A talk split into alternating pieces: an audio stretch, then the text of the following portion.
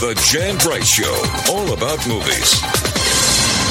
You're listening to the Jan Price Show all about movies, and today my guests are award-winning producer, writer, director, director Justin Monroe, an award-winning artist, and the subject of this award-winning documentary entitled Holy Frit. Welcome to the show, Justin and Tim. Hello, hello. Thanks for having us. Great to have you both here. This is a very exciting documentary. It's a it's a nail biter to the very end. Uh, it, it really fascinating. Justin, why don't you tell our audience a little bit about what Holy Frit is all about. Okay, well, um, Tim Carey down there uh, in the square below me, he bid for, he and his company, Judson Studios, out of Los Angeles, a little boutique stained glass company, bid for the biggest stained glass project in the world, of the biggest stained glass in the world. And they beat out 60 other companies, the biggest and the best, except Tim, immediately following winning the bid, said, Oh crap, I don't exactly really know how to pull this thing off. So I have the biggest thing on my shoulder that's ever been, and I don't quite know how to make it. And so he, in a desperate search, went searching for someone that might be able to help him, and he found a maestro named Narcissus Quagliata. If you can imagine that. Yes. And um, and from there, insanity ensued. So there you go. to say the least. Tim, what possessed you? to do this to begin with. um, to do what? You mean to design something I couldn't make? Yes. exactly. You know, what possesses anybody to do stupid things? I guess confidence, maybe a false sense of security, having, you know, been an artist for long enough to have ventured into places like this before. I mean, I had um, tackled projects before this one in different ways murals, paintings, other types of commissions, glass pieces that I didn't really know how to do. Uh, I think I am a person who gets bored easily, so I like to set up a challenge for myself. And truth be told, I just really, really wanted our company to win this job. And I um, I just had this gut feeling that uh, we have to do whatever it takes to make it happen. And um, if that means we set something out on the horizon that we have to try to get to, come hell or high water, that's what we do. And that's what we did. And it's kind of like be careful what you wish for because we got it. And then, um, you know, you're just hoping at that point that things fall into place. And they really did. The way it worked out, you know, Narcissus sort of fell into my lap. He, uh, an advertisement for his class came up and I didn't even know what was possible with fusing glass. So things started to happen in a way that it just kind of like, you know, I, I don't know. I, am not, I'm going to do something weird here. I'm going to quote Oprah because I just saw something a little bit ago where she says, if you set up challenges and know where you want to go, the, the, the circumstances will rise to meet you. And I kind of felt like that happened here. It, it, and it did. And it really yeah. did. But oh my goodness. I mean, you went through a lot, obviously, because this, this is over three years, correct? The yes. creating of this. And this is the world's largest stained glass up. It's still the largest, correct? Yeah, I mean it's uh, it's a it's a question of who you're talking to. When stained glass is mentioned, it can be you know many windows surrounding a church. It can be um, an architectural element that wraps around or covers a building. You know, as far as I'm concerned, and I, I think most people would agree, as a single image, one large image, there has not been a stained glass window ever made that's this size. That's what I would say. Amazing! It's just amazing, and it's absolutely stunningly beautiful too you know, the, the finished product. Justin, how did you get involved in this project? How did this all come about? Well, as one does, they just move into South Pasadena and just happen to be next door to Tim Carey. I did not know him. I moved into South Pass and he was my neighbor. You're kidding. Uh, and no, I mean, serendipity. And, you know, as neighbors do, you, you hang out, you chat about what each other does, you have a few beers. And then through the course of our dialogue, he found out I was a filmmaker, he was a stained glass artist, and he said, "Oh my goodness, uh, we're bidding for this huge thing, and we need to stand out among the people we're bidding against, right?" And so he asked me if I would film a little promo video to go with their pitch to help them make make them look cool, right, and, and stand out. And so I came down to the studio and immediately fell in love with the place. I could not believe what I was seeing and feeling. And so as they were telling me about this project, I just kept asking more questions and mm. then asked, "Would you let me come and start filming?" Because I thought if they get the job, they're going to to want this moment before anything happens. Mm-hmm. And so that that's really how it started. I, we just moved next door to Tim Carey. That's it. Amazing. Well, let's talk about the Judson Studio because they're, they're, they're, they're, everybody is a part of this film. There's not one one person, not one company that isn't involved in this film as a character in it. It, it. So let's talk about Judson because they're really kind of fascinating. Tim, you worked with them for 14 years, so why don't you give us a little background of uh, of Judson? Yeah, Judson Studios has been a family-run stained glass studio in Los Angeles since 1897. Amazing. Still going strong, and uh, I just stumbled upon them um, because I knew somebody who worked there, and I didn't realize that they even existed. They're tucked into this tiny little neighborhood in Highland Park, and you would never know they were there. But then you walk in, and it's sort of like this uh, this sort of time warp. You go into this old building with old cobblestones and all this rich history, and um, they've been five generations strong making stained glass in this area for for places all over the world, for churches and for secular buildings and for libraries. And so um, when I walked in there, I fell in love with the craft, and and uh, David Judson, the owner, let me be a part of everything that was going on, and I, I brought my artistic sensibility there, and all that for 14 years. We made a lot of magic at that studio, and um, it was a great time in my life. It introduced me to this material, which I never even knew I w- was going to love, and I fell in love with it. And so, yeah, Judson is a, is a historic place here in Los Angeles that if you haven't had a chance, they do tours, so it's worth heading over there and doing a tour and checking it out. Oh, they do. Uh, Now, had they done tours prior to this? Oh yeah, yeah. It's a historic building. It's it's incredible, and so people who know about it, or you can they do tours. I think they do them monthly, and now they have a second facility which does all the fusing, which is not that far away in South Pasadena. So it's a it's a great place to see. There's a lot of eye candy. The second facility, the one that's actually in Holy Frit, did they keep that one? Yep, it's Okay. still going. Yeah, still it's going. still there. They're about a, a par five away from each other, about 500 yards away. Wow. And I know they were very, and again, everything was at a deadline. You're constantly at a deadline. We had to stop working on the window in order to get the new building ready. It was crazy. So we, uh, you know, we hustled and, and did everything we could to push the city and to get the electricity in there and you know get the floors done and get our new kilns. So that was a big part of the drama was when are we going to get into that building? But once we did, we started cruising and it really helped us get to the finish line. If we did get to the finish line, which I'm not going to give away. yes, if you did get to the. All right, let's talk. We can't talk about this film without really. There's so many people. Um, Narcissus, because yeah, that was a Hail Mary pass, I guess we'll call that. I mean, God definitely, if we believe in God or whatever word you want to say, the universe, whatever word, was watching over this project. Definitely watching over, it, even though, and, and a lot of prayers, I'm sure, went up about this project.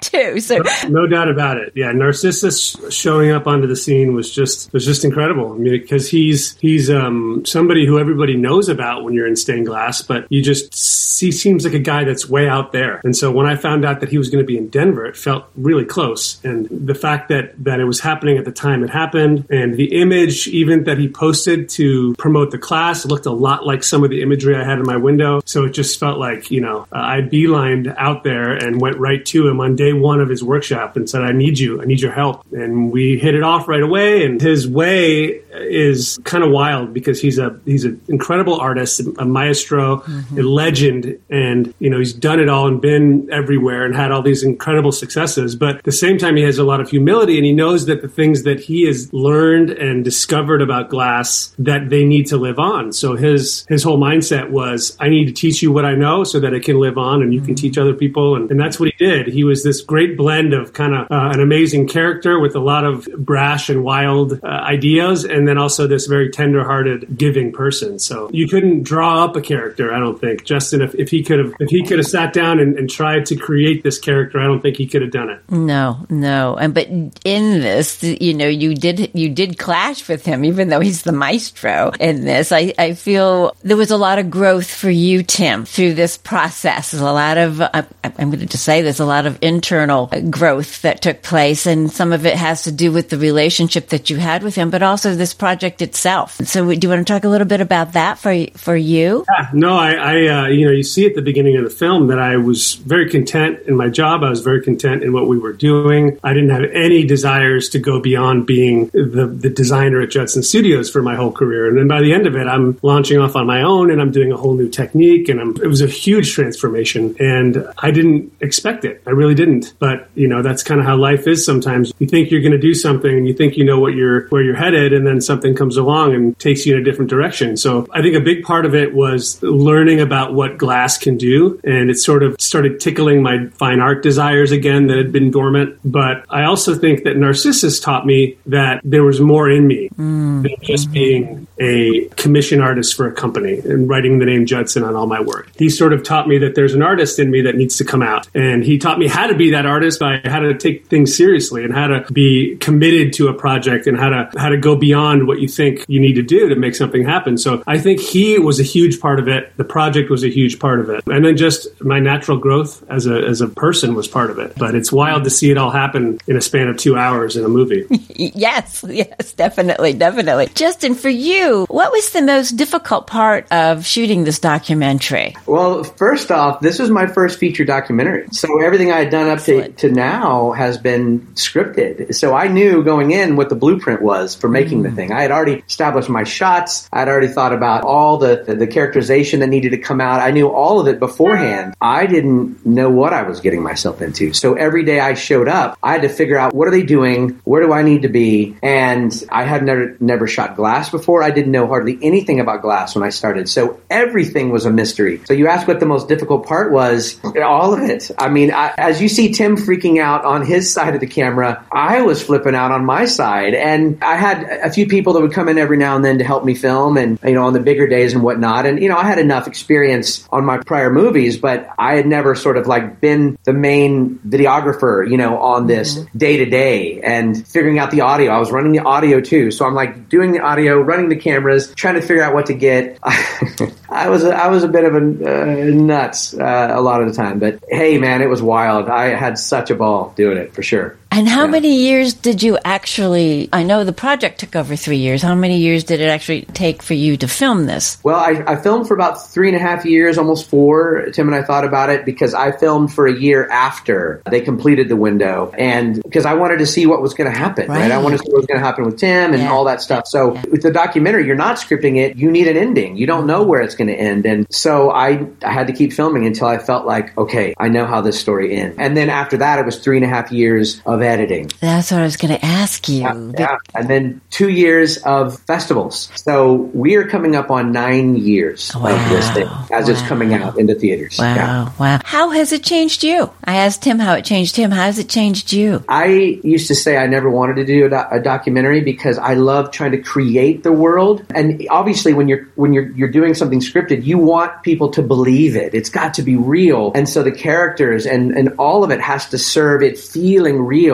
So it can translate into humans having a real experience. What I love about this, and I don't know why I was resistant to doing docs, because when something really happens, it really happens. Mm-hmm. And when a character breaks, they break. When something beautiful occurs, it occurs. Quentin, his story was so amazing, the things he said, and I actually fell in love with it. And so I am no longer saying I won't do documentaries anymore. I want to keep doing documentaries and, and scripted. But what really happened to me is how often do you get to see someone truly transform in real time? Mm-hmm, That's just not something we get to do right. as people very often. We're not around people that much. I was so embedded in this. I got to watch Tim truly transform, Quentin transform, and it was affecting to me. Mm. It's made a lasting impression on me, and so much so that I and Tim started another business together. Oh, what uh, is that? Which is called Vitrionics, and we are working on a TV show pilot, among other things. We're doing educational videos that are really fun and wild and a YouTube channel. And uh, there's not enough to film because this is a brand new thing. Yeah. It's truly brand new what they're doing. That changed my life completely. I never thought I'd be doing that for sure. Exciting. Yeah. So it's worth the nine years that you put into it and again, life changing. I, I, think so. Yeah. I think so. Yeah. yeah. You know, I have grayer hair because of it all, but, uh, but then, you know, don't we all? Tim, Justin brought up Quentin. Do you want to tell the audience a little bit about Quentin? Because that is an interesting, really wonderful story. Yeah, Quentin is a guy that just happened to show up on the scene because he was in a bad way in his life. You know, he had been involved with drugs and was running away from home and he was having a lot of issues at age 19. You know, his background was as a car mechanic. He was really into cars. So when he stumbled into the studio looking for a job at the request of his stepfather, who was David Judson's brother. So there was a little connection there. But he had no skills with glass. But what he had that a lot of people didn't have was the right attitude, and he had a feeling of real desire to learn and to stay late and to work hard and to use the skills that he did have and translate them into other things. And that's what we took advantage of over that time because we needed people, we needed help. As you saw, Narcissus and I were just kind of going crazy. And so we were going through a lot of people in the studio. People would come in and it's too hot, uh, it's taking too long, all, all of these sort of things. And it's hard to find really good people who don't necessarily necessarily need to have the skills, but they need to have the desire and the work ethic. And that's what Quentin had. So it's a good lesson for anybody that, that you can go a long way in a very short period of time just by the way that your attitude, how far your attitude takes you. And his was amazing. He had these background mechanic skills, so he just dug in and helped us with the kilns. He helped us, you know, with a lot of the dirty work in the beginning. But then he started to learn some skills. He started to learn how the glass works. He paid attention. He stayed late and he watched Narcissus and I work. And then by the end of the film, you start to see a real growth. And he starts making artwork and he starts to really feel that he's got a future in this medium, and he does, and he's still going strong at Judson. He's, um, gosh, he's probably been there almost ten years now, and he's running the place. He's doing everything that they need for him to do, and uh, it's really been great to see him grow and to you know turn into something that um, is so different than how he started. Right, right. You know, and I think. Uh, probably for everyone, just having that um, support and uh, you know that vote of confidence to give someone if we invest in people you know and give them um, the ability to feel better about themselves and believing in them and they begin to believe in themselves and then it just continues to grow kind of going back to oprah uh, it's kind of an uh, oprah moment in a way you know uh, and just that, and it, it was an interesting. Trans- it was wonderful watching that because again, it was another part of, um, again, the universe working in mysterious ways, right? It's the archetypes. The whole this the story has all of it. It's like this ensemble cast and all these these stories within stories that emerge. Yes, you know, yeah. There's so many different ones, but like you said, and everybody's a part of it, and everybody's story is is told. And you know, the church, same thing, right? You you learn a lot about the people at the church. You learn a lot about David Judson. You learn a lot about business and the boss and the employee, the mentor. All these these amazing archetypes that that I think um, are resonating with people because it's it's. Uh, people can identify with a lot of these little stories. And, and Quentin had to put up with me, which is not. I was I was not always a very nice person. Uh, I do get a little bit uncomfortable when I watch some of the Yeah. things he did to people. But um, hey, that was that was a, uh, a badge of honor for him as well. I survived three years of Tim. I can do anything now if I can survive Tim. I survived Maybe that's it. I, you know, and honestly, um, Jan, what was amazing is that Tim, he didn't hold back. He just he just was him, Right. And everyone just let themselves be who they were. And you know, I think maybe it's because I was there so often that I just sort of started to disappear, and they forgot about me. That was my hope. I wanted to watch this thing play out in real time. I didn't want to just have a talking headstock but they truly did just become comfortable and you get to see people be messy and i think that Yes. feels beautiful because it really it really is all of us right it's really all of us and to see messy people fall forward and and and, and grow i think is just such an amazing thing to be a part of and to see and um, I couldn't believe it. I, I, I, as he said, like I feel like I walked in to like our, an already cast movie that someone wrote, and I thought, what am I? This is incredible. Um, I, it was truly a gift. It was a gift. It, yeah, that's a wonderful way to say it, Justin. It really, it, it, it, it's a gift for the audience too, because there's a lot, again, for all of us to, we can see ourselves in many of the people that are in this uh, documentary and, and, and learn from it and grow from it. Let's talk, speaking of that, let's talk about um, Pastor Adam Hamilton, who was the person who got this whole th- ball rolling. Justin, you want to talk a little bit about uh, Adam Hamilton? Absolutely. Well, I'll tell you, uh, he was. I was the most scared. I mean, I had to ask everyone along the way. May I please come into your world? And do you trust me? You don't know me to film all the things. And I was kind of terrified to call him because if he said no, I, this, I mean, obviously, if everyone said no, it, it wouldn't have worked. But Right. I kind of felt like because I knew Tim, we were kind of okay there. Um, but if he said no, then this wasn't going to work at all. Right. And and they definitely did their homework on me. They wanted to know more about me, and and I wouldn't say they were skeptical, but they were wise to look. And so I had to basically have a conference call with with Adam and and the people that that truly work, you know, side by side with him, and win them over. And um, and so you know, there's this stereotype you have about a mega church. I mean, they are the biggest mainline church in America, and now they're almost thirty thousand people. I think Amazing.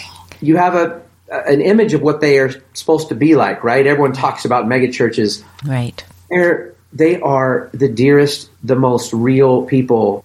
I, I they're not the stereotype. I couldn't believe. I mean, if you think of a church, and most people think churches are just these really conservative, stodgy places, mm-hmm. their church is like 50-50 split between Democrat and Republican. I mean, how can that happen in America today? And yet, there's something about the place that creates a, a, a synergy that's just amazing, and and it has to do with Adam. He's he has created an atmosphere that's amazing. He is an incredible author. You know, he spoke at Obama's second inauguration. Like he, in his own right, he is a he's an impressive person. Right. He was so caring and genuine and authentic, and that pretty much blew me away. And uh, I mean, Tim can talk about you know the process of working with him, but he was completely trusting me to film all of it. He said, "We're not, we don't want to have any editing notes at all, none." And I thought, well, that's, I mean, you know, you wouldn't want to do it that way, any other way, but it was cool of them to say that. So. Yeah. So But he also, the only thing he wanted was more cursing in the movie. because the pastor of the church, we don't have enough f bombs. Yeah. So we, we had to uh, audio dub a few of those extra ones. I'm I'm really grateful that neither one of you used those. So I'm supposed to give a disclaimer before I uh, interview that you know we can't really uh, say those words on the radio. My and my editor has approached me and said, "Hey, there- there's no way to get through your project with all that drama without having uh, a couple of slips of the tongue here. yes, yeah, But it's definitely." pretty cool that the church, again, with all of that said, was still willing to sort of let us show the warts and all of, of something like that because it is a real thing. And, you know, we're not perfect people. We, we, you know, we say things and we do things in the moment, but that's all part of growing and it's all part of living. And so I think the testament to them is they're, they're like, we're not editing you. We want, we want people to see what this is really about. That's really great. Really, really, really fast because I don't have a lot of time left. But real fast, Tim, tell everyone what frit is. You know, holy frit. Oh, What yeah. is frit? So real frit fast. Is, um, frit is ground up glass. Okay. Uh, it is um, no different than sheet glass. It's just been pulverized into tiny little grains. And so the way Bullseye does it is they take their sheet glass and they, they grind it down and then they sift it into different grain sizes. So frit can be anything from a, a small chunk, like maybe the size of a big salt crystal, to a real fine grain like a powder. And they just they sell it in different different grain sizes. And so frit is used to create the painterly effects that you see in the window. and it really is. It's just beautiful. It's just gorgeous. Real fast, Justin. Where can people see Holy Frit? Holy Frit is having its first uh, public LA premiere at the Laemmle in North Hollywood. Great. Starting Theater. Friday, and it's running all week there. Tim and I will be there Friday and Saturday. It starts at 7.30. We're at Q and A after, and um, it's going to be a great time. We really hope to see you there. This is an Great. exciting moment to bring it home. Wonderful. Thank you both for also, being on also, the. Yes. J- one more thing. It's also um, in a lot of different places. There's a Yeah. lot, it's all over the country right now. I think it's in it's in Michigan, and, and if you go to holyfrit.com, you can see all the different screenings and all the different places it's playing now and coming up. Wonderful, Yeah. wonderful. Well, I wish you much success with this documentary. It's it, it is. Everybody really it, you'll you'll think, oh, how can that be even interesting? But it really is fascinating. So I wish you both much success, and I look forward to having you back on with your next next project. Awesome, Jan. Thank you for having us. Thank you. You're welcome. Thank you. Have a great day. Thanks. To all my wonderful loyal listeners, your love of film allows me to do what I do. If you want to support me, the best way to do that is to hit the subscribe button on the iHeart Podcast Network, Apple Podcast, Google Podcast, Spotify, or wherever you listen to your favorite podcast. And of course, on YouTube. Subscribing matters. If you are feeling really compelled, I want to hear from you. Have a burning question, comment, or review? Drop me an email at thejanpriceshow.com. Thank you for listening. The Jan Price Show, all about movies.